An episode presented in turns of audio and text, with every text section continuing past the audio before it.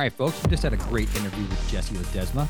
Jessy is the founder of Homework Development, a woman owned and diversity driven real estate development firm. Homework specializes in managing affordable housing and small to mid scale urban infill projects from sourcing to completion.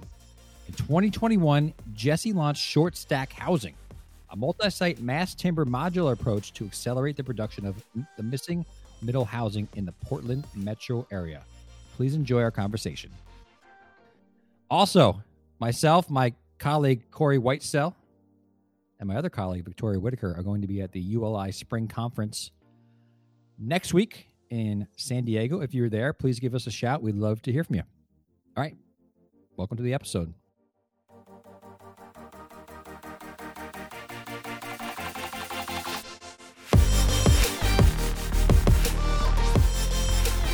All right, Jessy Ledesma from Portland, Oregon. Oregon, excuse me. Uh, thanks for coming on the show. How are you today? Thanks for having me. I'm doing well. You know, it's a Tuesday. Yeah. Week is clicking by. It is clicking by. Soon it'll be Wednesday, which my son has a half day Wednesday for some reason. Every Wednesday they have half days. I don't know if they have that in Oregon. The school schedules are a little unpredictable these days.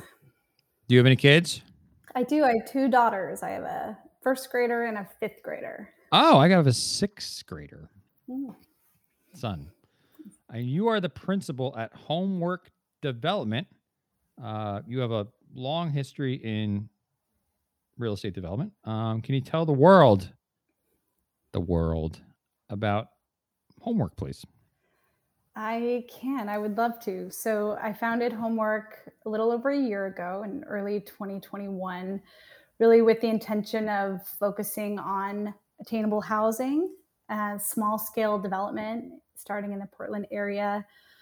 And I really just wanted to take kind of a fresh approach to real estate development and think of the industry um, more broadly um, in terms of you know what we're accomplishing when we build buildings and when we especially when we get into housing development you know what we're really trying to accomplish with attainable housing and just being more responsible in our development approach um, and I was sort of, you know, coming up against some of those values uh, when in other work.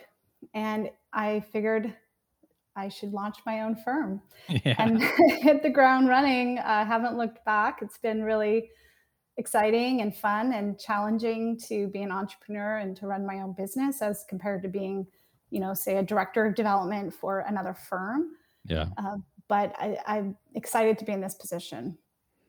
What does uh, attainable housing mean, and, and what are those values that you're talking about? Well, attainable housing is housing that's affordable for working folks. I mean, that's kind of the broad definition. We hear like workforce housing. Yeah. We hear middle missing middle housing or housing for middle earners.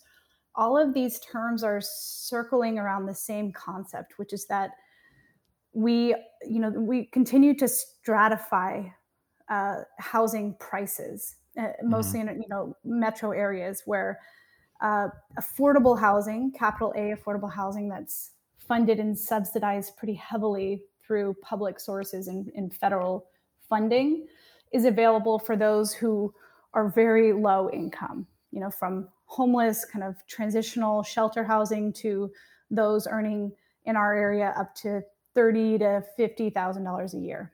Mm. Uh, and then with just housing prices skyrocketing and a huge undersupply, market rate housing is you know shooting upwards. Um, in in the Portland area, I think we've built seven new units for every ten new households over oh, the wow. past decade, and and I think that's actually more more statewide. Uh, but there's a there's just a gross undersupply, and you know as with any business endeavor when we have forces of supply and demand. When there's an undersupply, then demand is higher and prices are higher. But the households and the individuals who are really being left out of this equation, even as we funnel more money into affordable housing, low income housing, mm. the households who are left out of this equation are just the working folks, the people who keep our city running, um, who are earning, you know, a middle income, middle class income, teachers, baristas, bus drivers, you know, you name it. Uh, we've now learned the term essential worker, you know, Yeah, over the last yeah, couple yeah. years. And that's, I think, another great description for a lot of people in that income bracket is they're essential workers. We need them to keep our cities running and to keep our cities lively and wonderful places to be.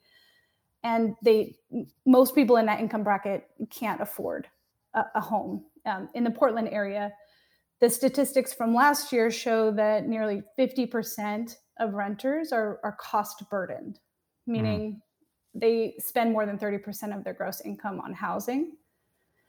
And even more critical, thought that's what I meant to be living on the West Coast. yeah. I know it's it's sobering. um, I would just say that like when we're talking about values, even more critical, I think, in that statistic is what's happening for affordability and, and housing availability for our BIPOC neighbors. So again, in the Portland area, um, based on st- from research from 2020, actually, and it's probably worse today. If you took the average household income of a Black or Native American household, there wasn't a single neighborhood in the Portland metro region that was affordable to rent. Oh wow, yeah. Yeah.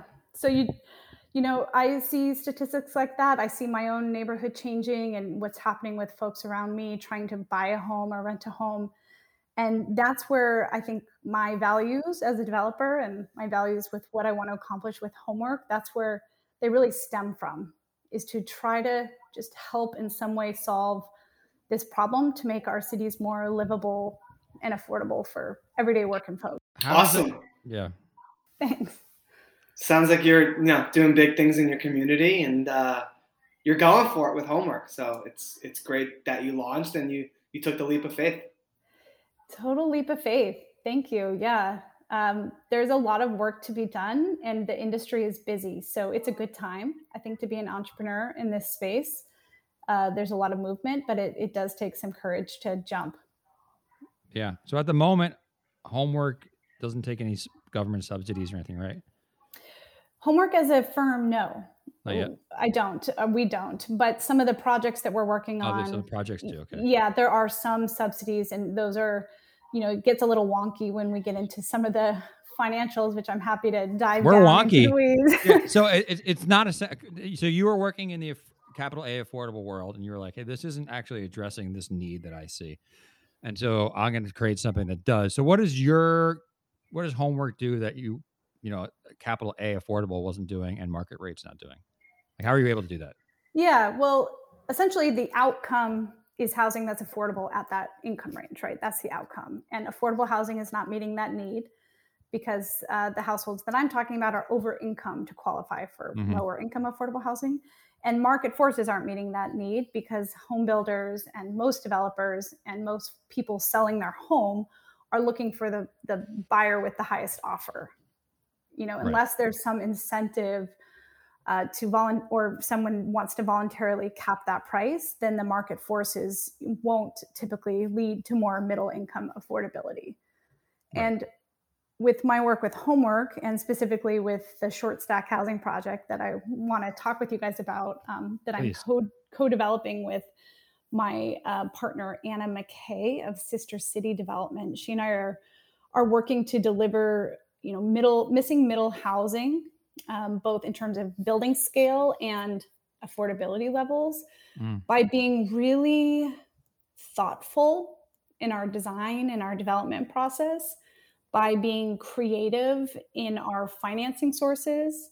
Um, can talk about that a little bit, and Yeah. by you know, tr- we're out there trying to convince investors, and we are convincing investors that it's important to invest in this type of housing um, for a lot of different reasons. But we like to call it kind of the whole return, where it's not just delivering a return on investment that's hitting a six percent cap rate, or you know, whatever these metrics are that real estate developers and investors are pretty focused on. But what else is it returning to the community? and what is it returning to the industry more broadly and so that's um, that's kind of the the basis of what homework is is trying to accomplish and more specifically with the short stack project Yeah, can we well yeah, let's talk about short stack. Not pancakes, right? not pancakes but Oh, kind of sounds Mike- cute right Mike Mike Mike was drooling. I saw him drooling. Well, the name is is apt. You know, we're we're talking about shorter buildings, um, three, four story walk up buildings that mm-hmm. are small in scale. You know, we say urban infill, and that means different things in different cities depending on your density and your scale and the height of your buildings. In the Portland area, missing middle is at that three to five story range. You know, in between a residential home or duplex and a larger five or six story apartment building over a concrete podium. So we're kind of like straddling in between those two scales. And that's one definition of the term missing middle that we hear. It's like that actual housing scale, or if you're looking at an urban design range of, of housing typologies, you'll see this in the middle. Um, but the other definition of missing middle, as I mentioned, is the income levels for folks who can afford those homes. Gotcha. And then uh, you mentioned the financing side of it, like affordable, like capital A affordable housing. I'm pretty familiar with the different, you know, there's a ton of different types of in the capital stack. There's a lot of different layers there. Like, what what specifically do you homework and short stack use? So yeah, let me talk about how it's a little different than the capital A affordable housing finance sources you mentioned, Chris. So I actually I did I developed affordable housing primarily LIHTC housing, low income housing tax credit, uh, for about eight years. Mm. I think I closed about 10 deals with that as the primary source. And the low income housing tax credit is one of the most prolific uh, federal funding sources to, to fund affordable housing. Um, but you often have to couple that with you know local grants and incentives and system development charge waivers and favorable loan terms. You kind of put together quite a complicated stack of sources in order to fund capital A affordable housing or low income housing. And it's super competitive. You know, there's a lot of really knowledgeable and really well connected community development organizations in, in most of our cities. And there just aren't enough resources to meet all of the needs. So these mostly nonprofit developers, but for profit developers as well, are competing for limited sources yeah. to deliver low income housing. And, and all of them represent neighborhoods and communities of color and, and, and different service levels. They're all important and they're all needed, but they're kind of pitted against each other. And so with short stack, I'm trying to create a model that can move a little quicker, that isn't reliant on that competitive public funding cycle and, and competition, uh, that is, I would say, softly subsidized with a few key grants and incentives um, that allow it to pencil. And we're also raising a six and a half million dollar impact equity fund as the equity tranche of, of short stack. Oh, uh, nice. Uh, yeah, that you know is getting very close, I would say, to a market return. Oh, it's cool. not quite hitting top of the market return, but we're getting close, and we're we're seeing some great feedback from investors who are interested that I talked about, but also the risk adjusted return when you compare investing in like high end market rate housing that yeah. is more subject to market forces versus what we're delivering with short stack. It's like very reliable rents. It's 10% below market. It, it will be leased all day long. So your yeah. investment is a little safer in that space. Is it getting more better returns in my savings account? Yes, quite a bit. Yeah. Jessy, I have a a two or three part question for you. Um, it involves the building and construction process. I guess the first question is: Are you are you doing new construction, ground up construction, or are you mostly doing like rehab work? Um, that's the first question. Second question is: What? Talk to me a little bit about the building process. Are you self performing? Are you hiring contractors? Um, and then materials costs. I know those are through the roof right now. So talk to me a little bit about you know what you're doing to you know establish cost effective materials for your for your developments. Yeah what's the construction model? So i should back up a step and kind of describe the short stack project. At a high level short stack is 70 units of missing middle housing delivered across four sites. These are urban infill size sites where we're delivering 6 to 30 units per property. And that's a critical part of this development effort because it's very inefficient to build a sixplex or a 12plex or even 30 units on a custom one off basis.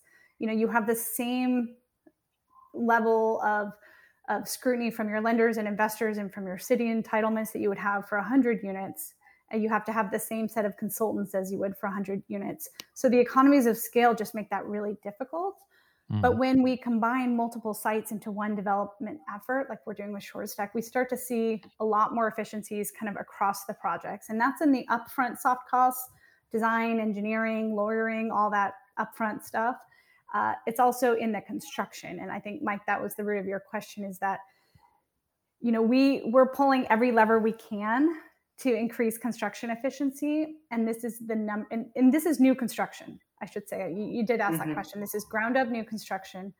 Um, and we need to pull every lever we can to make this more efficient. Construction costs are, you know, I hate to use the phrase out of control because something is controlling it. Something is controlling it. Yeah, construction prices are astronomical. Where we continue to be in unprecedented territory with construction pricing, um, and it's getting harder and harder to build small scale projects. And I think our cities are suffering from that because we're losing that kind of neighborhood fabric, this gentle density or neighborhood scale housing that we saw. Um, you know, a lot of that housing type built in the mid-century of, of last of the last century, but also in the early 19th century through the 20s and 30s, uh, we have a lot of that housing stock. I think in a lot of different cities in this two, three, four uh, story building type. But then once we got into the kind of like go go go development era, starting in the 70s and really picking up speed in the 80s, 90s, and 2000s, mm. you had developers really, really focused on building large scale projects. Um, and then you had a lot of single family home builders cranking out single family homes, but we kind of lost that that in between scale. And there's a lot of reasons for that. So back to the question of construction efficiency, it's like the row houses. the row houses, exactly. The row houses are a great example of that in the Bay Area, right? Where it's it's probably you know I, I'm not super familiar with that construction market, but I have to believe it's really hard to make that pencil to build that from the ground up. Like you have this wonderful historic fabric of yeah. this you know middle scale housing that people just love uh, but it's really hard to replicate that and build new yeah and so we're really seeing that we we need to get to this ideally closer to 80 to 100 but i think at a minimum 50 to 70 units at a time to get mm. a good economy of scale in your design engineering and then in your contracting and buyout and what we're hearing from our construction partners um, is that we can get really efficient and deliberate with our construction sequencing across multiple small sites like the short stack scale, where we have one project management team and they're they're basically sequencing the, the projects to move trades through on like say a two month schedule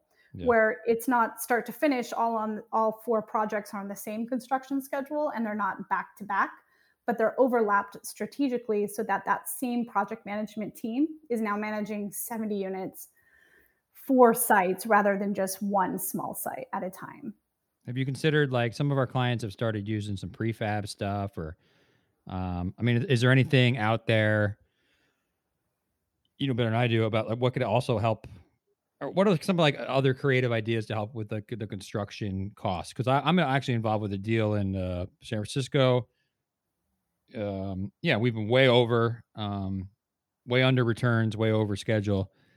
Had to raise, you know, new capital and stuff like that. And it's a, for a you know, it's it's my buddy's firm and it's a higher end stuff. So we're not, he's not looking to use anything creative like to be cost effective, basically. So is there mm-hmm. are there things out there that could help with cost effective construction besides the things you mentioned? that you've researched yeah, at all? Yes, I would add two other critical elements to make the construction more cost effective for the short stack project. One is design replicability and unit replicability. We're really spending a lot of time with our architecture team to productize some ideal units that are reused and, and reconfigured across multiple sites. So we have one two bedroom townhome unit, one three bedroom townhome unit, one one bed, one studio unit. We're not getting um, custom with those unit types as we as we scale them. So our contractor partners and their subs and suppliers will see the same kitchen 70 times you know they, the layout yeah, yeah. and the details will be really really predictable which helps with their costing right and the second piece you mentioned prefab we're using a hybrid modular approach uh, through uh, the use of mass timber construction.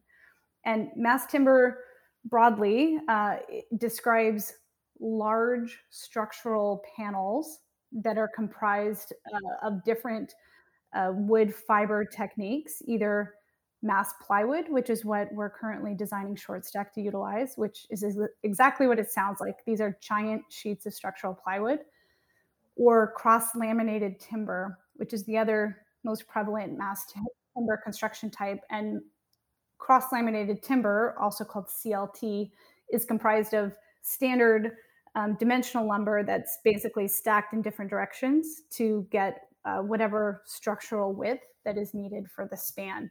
And that's more akin to like glulam construction that we've seen a lot of.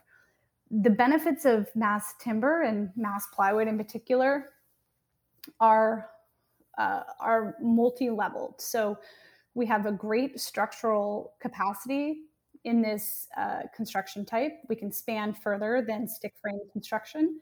So we have more flexibility in determining that ideal unit that I was describing.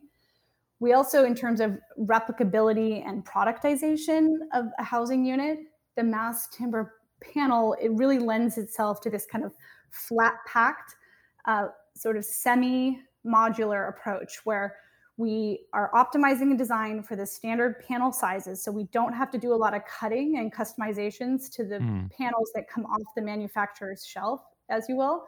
They're, they're trucked flat packed to the site and they're lifted into place. When you couple that kind of floor and roof structure with a panelized framed wall that's also panelized offsite and arrives flat packed to the site, your structure can go up in a matter of days rather than a matter of weeks. And we're seeing that we can shave 20 to 30% off of our construction schedule using this hybrid approach. And this is different than volumetric modular that we also hear a lot about in the industry. And a lot of folks are out there trying to, to make that work, um, where you have a full six sided volume that a, a, unit or a mm. box that arrives on site and craned into place. So this is a this is a different offsite prefab approach, but we think this hybrid flat packed panelized approach is more efficient, especially when we're building in urban infill locations that can be tricky to get to and to crane into. Um, we think we can be a lot more nimble with this construction type. Nice. I know what Mike's thinking. Why is she getting uh, timber from Massachusetts? It's mass timber, massive, not massive timber. Yeah. yeah. Grown in Oregon. Yeah. well, it sounds like you're providing, you know, you're providing housing, but also high quality housing, which is important. Um, it is high quality, and I'm glad you said that because that's a major differentiator between you know just typical stick built housing uh, with mm-hmm. the mass plywood and mass timber panels. You really have a higher quality, like sturdier building. It has superior uh, fireproofing and structural uh, capacities, but you also see the wood, which is really awesome. So you can expose the wood on, on one side or the other. In our case, we're exposing the wood on the ceiling and we're covering up on the floor for acoustic separation. Sounds like construction tech to me. A little bit, but it's pretty. You should go with that angle. You should go with that angle. You get there a lot. You, more, you get a lot of investors, then you can just implode and run away with all their money. right, and we've seen that with a uh, recently with a mass timber manufacturer in the Pacific Northwest. It's funny. I laugh when you say construction tech because we're really careful to communicate to our investors and potential funders and partners that this is not high tech. This is not new technology. You know, we've been utilizing glulams and and plywood yeah. for nearly 100 years. We're just using it as on a different scale, but there's no magic tech that's involved. It's just a really wonderful construction source that is really efficiently uh, utilizing our timber and is helping to promote sustainable forestry practices as well. So there's kind of all these multi-layered benefits when we look at thinning our forests to prevent wildfires, for instance. We can utilize those smaller diameter trees that we need to thin in order to improve our forest health. We can use that into this product. Awesome. Awesome. That's so cool. And is homework performing this construction or do you hire like local general contractors? That's right. You asked that, Mike. And we are hiring local general contractors. Gotcha. Okay. Yep. It, so homework I, is the developer. Okay. Is the goal one day to bring it all in house? or is it is that is that far down the road? You know, I have um, sat in the seat of the GC uh, once on a prior project sure. uh, when mm-hmm. We had to let the general contractor go, and I kind of took over, and that was a great learning experience coming from the development side, for, you know, and, and, kind of trading hats and seeing the challenges. Um, I would say that both Homework and my partner Anna with Sister City, I think we are capable of running a GC firm as well, and, and that's certainly in the cards for us in the future but for the time awesome. being we're, we're primarily focused on the development. But we're being really really thoughtful and intentional about who we're engaging on the construction side. You know i mentioned this the value and the goal of, of diversifying the industry.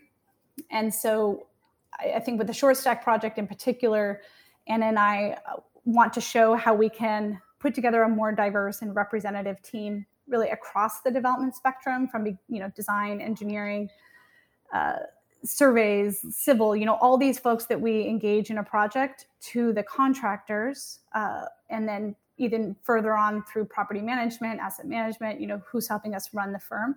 We're trying to create a more diverse team along the way. Jessy, let's talk about your background a little bit. Um, and I mean, Chris and I are in the people business, so we, you know, we partner with owners, developers, contractors, management firms, private equity, you name it. What do you look for in a candidate?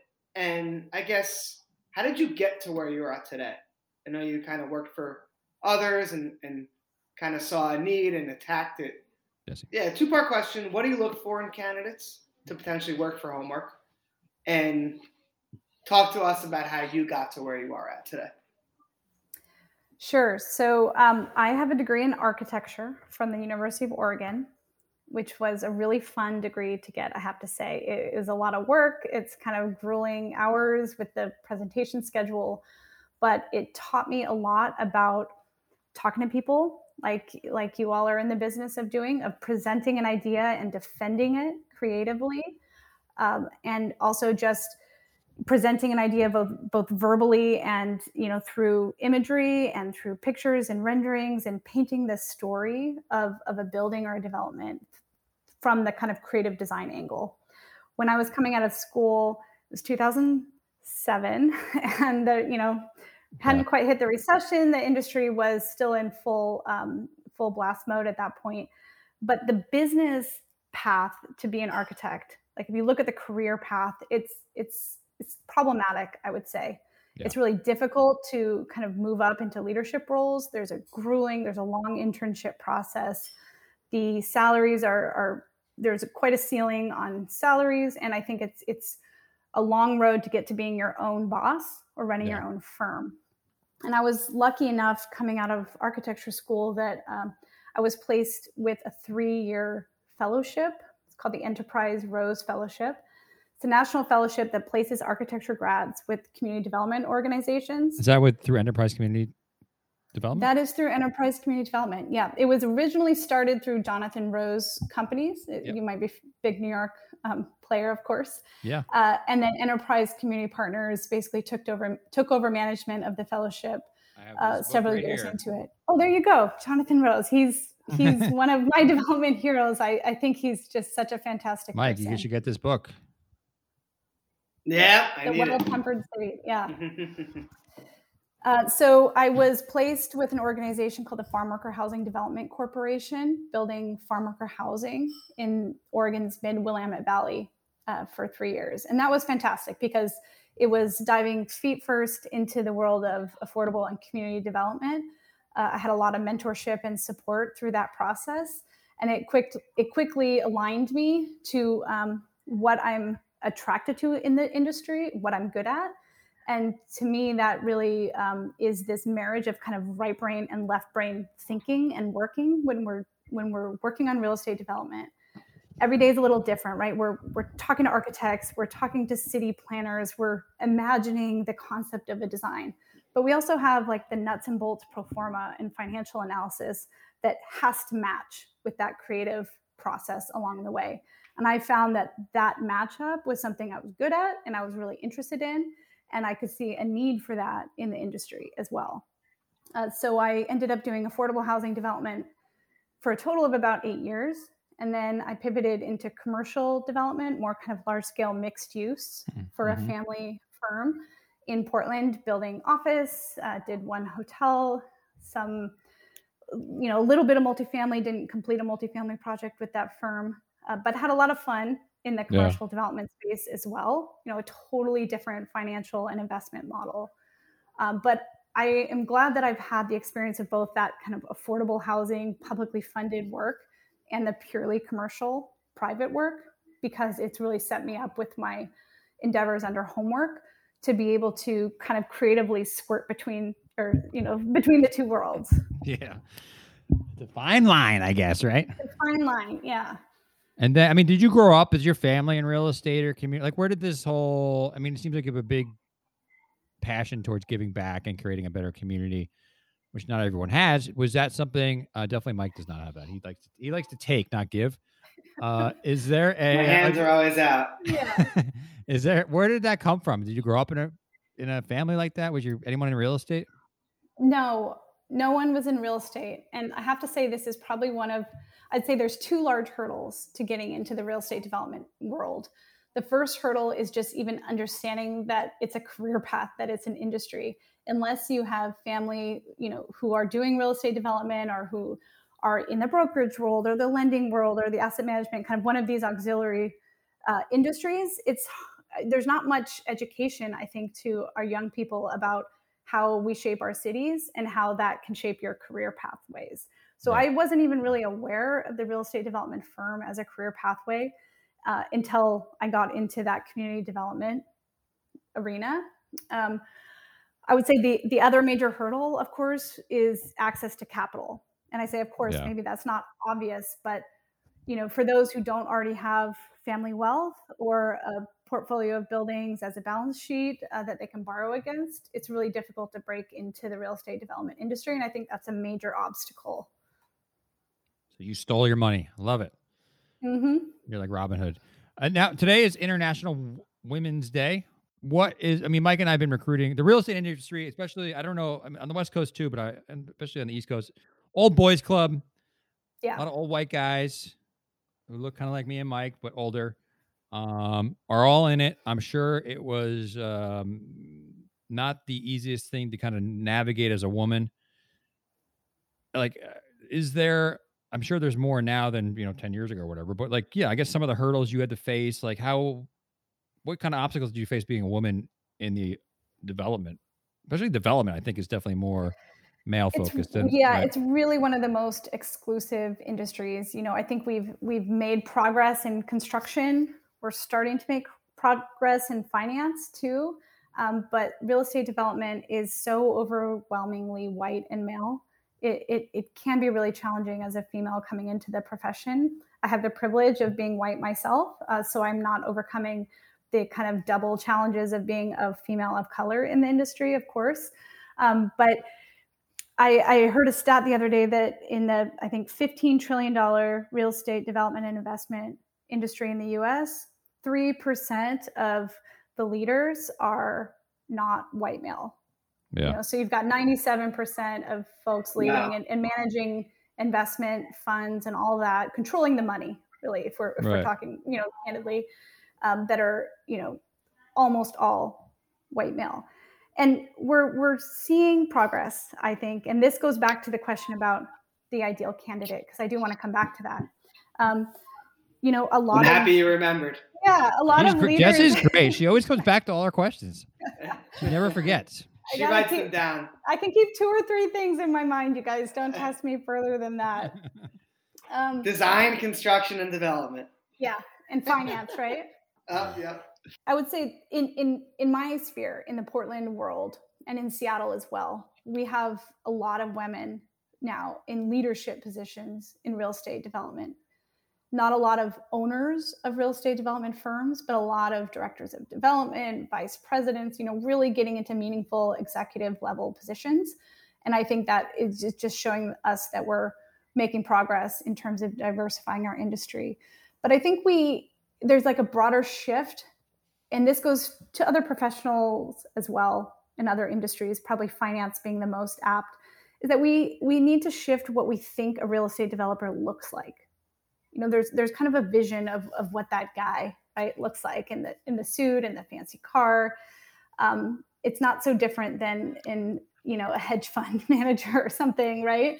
We kind of we have this visual of who's competent in this space. And you know we're we're starting to shake that up a little bit. Thankfully with the um, i'd have to say one of the silver linings in the pandemic right is this kind of loosening of office clothing and how we present ourselves as professionals it's become more casual and i think that's a good thing for diversifying our field because it's starting to kind of level the field of, of what a professional looks like. Um, but you know, in terms of an ideal candidate, I really do look for people who are coming with a unique set of skills, who have people skills, but also have analytical skills, can read a room. You know, you got to read that construction trailer and be able to sense the moods of everyone you're you're dealing with, or whether you're talking to um, a group of investors or bankers. You got to really be able to kind of read who you're talking to and and give the information that speaks to them right so there's kind of there are the people um, the people skills that are pretty critical um, but i certainly am in a position where it's important for me to give a leg up or to kind of help launch careers uh, for people of color and for females in the industry who are you know advancing their careers I, I definitely would look for that do you i mean that's one of the reasons we kind of do this podcast too is we try to highlight uh folks, I mean, definitely focus more on women and diversity, um, just to spotlight that. And we have part of our practice at Jackson Lucas is we have a lot of our clients come to us and they don't, you know, they don't even know how to what you know. There's a woman who works with us. Uh, her name's Victoria Whitaker, and her one of her specialties is she's a black woman and, and she helps clients come up with interview questions, um, how to onboard and all that kind of stuff because it's a whole it's a whole different way. It's just different than what people think or used to, right? Mm-hmm. Um, more inclusive way about it. Is there um is there something that you do specifically to like are you going back or what what could people do like go back to colleges or like have interns or is there, is there certain things because i have to get this question a lot from my clients because they're like shit i mean some of them basically like the bottom line is investors want to see more diverse people on these marketing freaking decks, right? Yeah. Yeah, very much so, so. It's like they need to, and I mean, with good, some of them have really great intentions too, and some of them just do it for the return. Either way, it's getting the, the job done. Um, is there something that companies could be doing? I know you're not speaking for all companies, but just maybe off top of your head, that could be helping get make this real estate industry more diverse. Because Mike and I only work within real estate real estate industry. So we have a lot of clients who are, you know, have those investor decks where just all a bunch of white guys and they're like, shit. Yep. What do we do? How do we, you know, get attract more diverse talent? Because it's hard to attract diverse talent when you don't have any diverse talent to begin with. Because like we've had some of our clients who are all white guys, and we talked to a woman and she's like super qualified. She's like, I don't want to work there. Like, why would I do that to myself? yeah. yeah, type of thing, you know? Yeah, it's it's challenging. Um, I'm on the ULI Women's Leadership Institute founding committee in Portland, nice. and that's a big topic. And it's a group of very well accomplished leaders in the field, all all female, talking about this exact question. is like, how do we get more women into the industry? How do we promote them within the industry? How do we build their confidence to be a leader, to to ask for leadership positions? And it's multi-pronged. I think like one great method is just representation it's getting females on those panels and on the you know the Bisnow or the state of the real estate investment world you know all these um, presentations and panels where we're hearing from experts like let's start diversifying who we think an ex like what we think an expert looks like um, and expanding our minds of that because it does go back to what i said is like what we we have an idea of, in our head of, of what an expert real estate developer or finance person looks like. And the, the more females we see up on stage, I think we'll, we'll start to broaden our idea of that. Um, it's also mentorship, I think, and, it's building confidence, uh, whether it's in the office or in a construction trailer or walking into, you know, a meeting with a lender.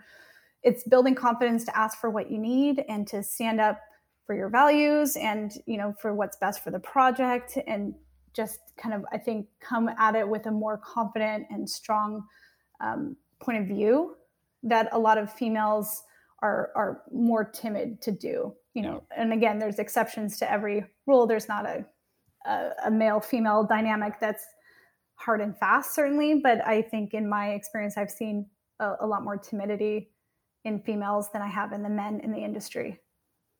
Right. Um, I yeah, I think it's kind of just training growing up, right? It's a, yeah, I would say there's a third element too, which is allyship. You know, we talk a lot about diversity, diversity and and diversifying the field and, and seeing this, you know, that sea of white men on on a company's marketing deck. Um, but if we're talking about allyship, I think women can really strategically ask for help and assistance and and allyship from their male counterparts. And I'll use an example in my own recent experience where I was negotiating with a broker on purchasing a piece of land.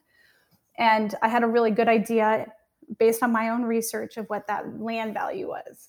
And the broker wasn't really having it, right? Mm-hmm. He he thought differently and I was trying to educate him about the different zones and what is allowed and he he wasn't following and it was clear I I knew more than he did, but it was also clear to me that he was brushing me off. I had to assume because I was female, he had never met me, he didn't know anything about my background. And sometimes you just kind of get that sense that someone is speaking to you differently based on your gender. You, you can't always put your finger on it. Yeah. Uh, but I, I definitely felt that from him. So I reached out to another developer in town, Kevin Cavenaugh, wonderful guy with Guerrilla Development. Oh, cool. Good kind name. of, yeah, it's a great name. I, he I works for uh, zoos. right. I, I explained to him what was going on, and he, of course, was like, "Yeah, that's exactly the land value I would have offered as well. Let me give the broker a call." So he called the broker the next day with the same offer. Of course, it was accepted. This is a oh, tall really? white guy, right? Um, I wasn't surprised by that. And then Kevin assigned me the contract, you know, so oh. I ended up with oh. it anyway. But when we're talking about allyship, I think that's just such a great example of like I, I, was feeling a ceiling. I was feeling that someone wasn't taking me seriously. So I was strategic. I reached out to someone I knew and trusted that would help me here, who stepped in as kind of a proxy, really, to get yeah. this land under contract. And of course, it was accepted in that way. And I think that um, women can definitely use allies, you know, often to help advance. That's great. Kevin Cavenaugh. Kevin Cavenaugh, same Saving the day. he, gave it, he, gave, he gave it an Irish goodbye. Yeah, he did. uh, well, it's getting a little cold in my house, so we're gonna have to put you on the hot seat. Are you ready for the hot seat, Jessy Ledesma? I'm ready. Oh. The hot seat is sponsored by KK Reset. KK Reset is an HR management and outsourcing consulting firm that specializes in helping organizations to reset their culture, structure, and path. They do this through services which include comprehensive consultation to identify gaps and opportunities for corporate training programs, HR services, and career mapping services. They've collaborated with nonprofit, startups, and academic organizations to protect them from liabilities, reduce turnover, and preserve their brands. They have also collaborated with a number of my clients on the real estate front who are not large enough to have their own in house HR program. So they outsource it to KK Reset. KK Reset comes in, maybe sits on site a couple days a week, and provides you know everything you need from an HR perspective for your for your firm. So it's a great uh, resource for those shops who just maybe it doesn't make sense for them to have in-house HR function. Um, so please check them out at kkreset.com. K K R E S E T.com. Well, this is a this is a, one, a question we used to have, and now I'm inspired to ask it again since I showed you a book I have on my bookshelf. Do you have any book recommendations for whether it's state of mind or something to do with real estate or public policy or something beside besides a romance novel? You just assume I'm focused on romance novels because you're a woman because I'm a woman. I see. I see.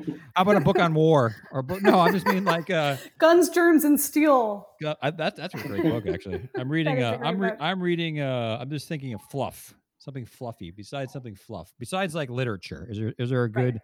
book that you've been reading? I haven't read uh, her recently, but I do love Jane Jacobs, kind of a classic, you know, urban design planner who wrote a lot about the fabric of our city and exactly the topic that I started on with this kind of missing middle, gentle density, bringing a more human scale to our city planning. Um, her work and her writing, I think, is just as relevant today as when she wrote it 20, 30 years ago. Um, so I, I, I, she has three or four titles, which of course are not coming to That's okay. mind we'll, at the we'll, moment. we'll but put them. We'll put them in the chat in the. Uh, put them in the in the edit. But the Jane notes. Jacobs is, uh, I would say, a rock star in the urban design, urban planning world. Um, perfect. All right. Well, I gotta look because I like I love urban planning and all that kind of stuff. Cities. I mean, I don't do it, but I really like reading about it. Mike, would you like to ask question number two? What do they say when you can't do? You just read. That's true. When you can't do, you recruit. You recruit. Uh, you Jessy, what is your most memorable deal that you've completed? So I was working on a tax credit deal when the recession hit in, you know, 08, 09. And it was uh, a very complicated time to be closing projects because the tax credit investors' whole outlook was changing rapidly in front of them. Mhm. And of course, that trickles down to the development world. Uh, so I was part of basically closing like one of the last tax credit deals before everything shut down for a good year there. Um, and that was really through the will of the team just being super committed to each other and to get creative really, really quickly and react really quickly to what was happening, you know, in the financial meltdown kind of in real time. And that's always stuck with me as just one of the ways that like our collaborative approach and our team approach in real estate development and, and finance can overcome these really challenging you know financial and economic uh, you know meltdowns or changes in our industry. I think as a as a team if you trust each other and you're committed to a deal that you can you can get through those waves If there's a will, there's a way. if there's a will there's a way. It's true. I, someone said to me like every deal dies five times or something you know and it's true. I mean you you get a little bit further in the development process. You're confirming your assumptions and then oh fuck you know the the lender market changed or interest rates hiked or construction pricing went through the roof or this entitlement fell through. You know there's a million different things uh, that contribute to a real estate deal falling apart. And you have to just kind of like be nimble and work through it and trust the people around you to to stay on your team if i think if you've deliberately built a team that has that kind of trust so yeah i like that where there's a will there's a way you just have to push through a little bit of magical thinking yeah. but it usually works We have the same thing with all, all of our recruiting deals. Same thing. It's like pushing a little ball up a hill, and then there's so many dips and valleys. A and lot of hoping and a lot of praying stops and and, a lot starts. of teamwork. Stops Stops and and- starts is right it's not for the faint of heart No, it could be. You can't get super tied to the outcome because it's exhausting. hmm Uh, do you have any advice for anyone looking to break into this field? Just maybe someone coming out of college or someone in college thinking about it. or even it. someone in like design. You know, I, I Mhm. talk to a lot of architects who they feel like they're stuck at you know an architecture firm or a design firm. Just to add on to Chris's question, you know, what would you tell an architect that's looking to get into development? I say architects are really well positioned to go into development because of this kind of holistic skill set that I was talking about in terms of defending an idea and presenting an idea. And I think with a little bit of education around financial modeling, which is usually like the piece that is is missing because most architecture offices don't need to to work on financial modeling, with it, just a little bit of education, whether it's a class at a university or reading a book or you know taking a ULI course in pro forma modeling. I think that's like the the one little missing piece that would make most architects great development project managers.